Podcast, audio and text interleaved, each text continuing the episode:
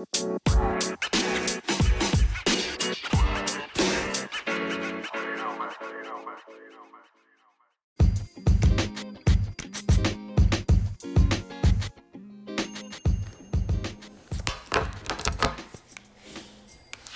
welcome to The Buzz with Bree, and today I have a special guest, Leilani. Hey y'all. All right, and for today's episode, uh, we will talk about we'll be talking about how to manage Greek life with school life. Um, so what sorority do you represent? Um, I am a member of Delta Sigma Theta Sorority Incorporated.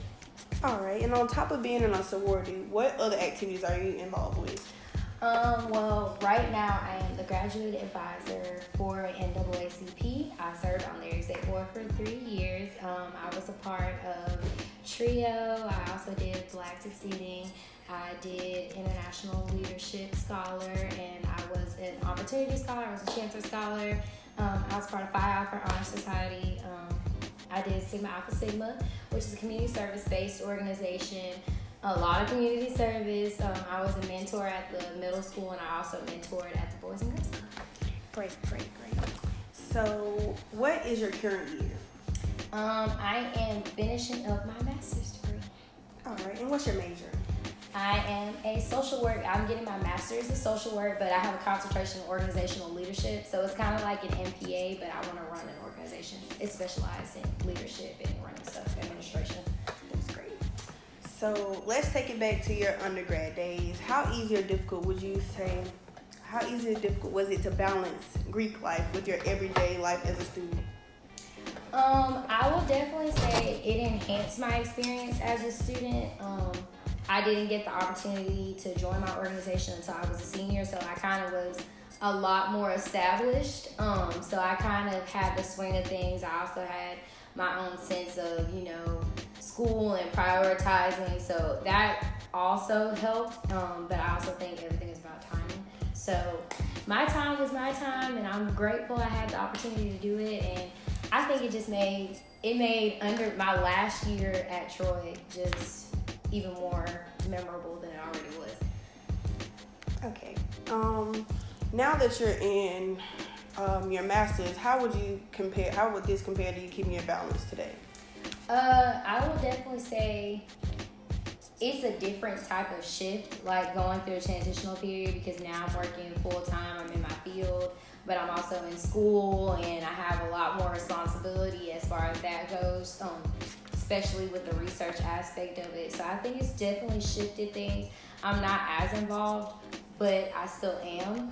Um, I still talk to my sorority sisters all the time. I talk. I'm in a group chat with sorors that are in grad school. Like the support is still there. It's just in a different capacity where like I'm not okay. I can I go to events, but I'm not as involved as I was in undergrad. I support my um, my line sisters at all their events. I still get if I have the opportunity to go, I still go. I still support whether it's face to face, monetarily, or however else. All right.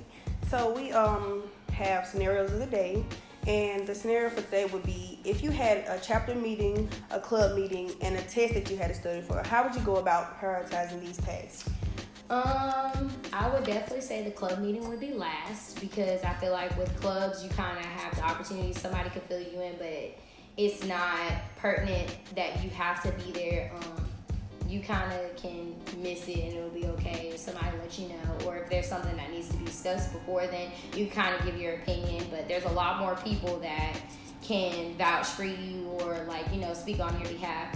Um, I would go to a chapter meeting and I would let them know like, hey I do have a test that I need to study for, but I'm going to be here for the duration of um, business because you got to learn what's going on in your chapter, and you also have to be there for.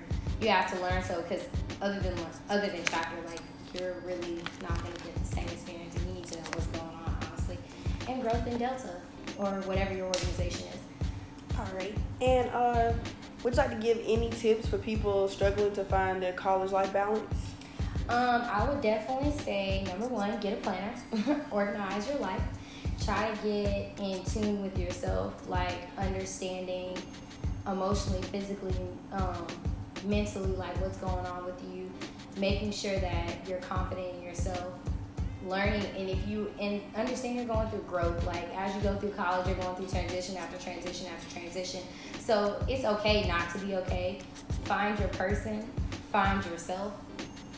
Take time to yourself whether it's just sitting and taking a moment to just breathe or like going to get your nails done. Or do whatever you need to do to be okay with you. I definitely agree with you with um, being organized because it's really hard to try to have be in activities and Mhm. doing school and work and not really knowing what all you got to do because some people tend to spread themselves really thin. I know I was last semester. yeah I was trying to make sure I volunteered and try to be involved, but then I'm like stressing out like over school and stuff, and it's just like Yeah, but you, it's doable. It's definitely do. Trust me, it's doable. Like maintaining your grades, like maintaining your involvement. It's just learning. Are you willing to sacrifice and have? You might have a long night or three, but at the end of the day, it's gonna be worth it. Like you're gonna have so many memories. Like I miss undergrad, but because the real life adulting is ghetto, but it's still it's still just something that you you don't want to miss out on your experience. Don't miss your experience being in your head about stuff like that. Trust me, it's it's gonna be okay. You just gotta figure out. Understand it. Well, thank you so much for coming in today. I really appreciate it.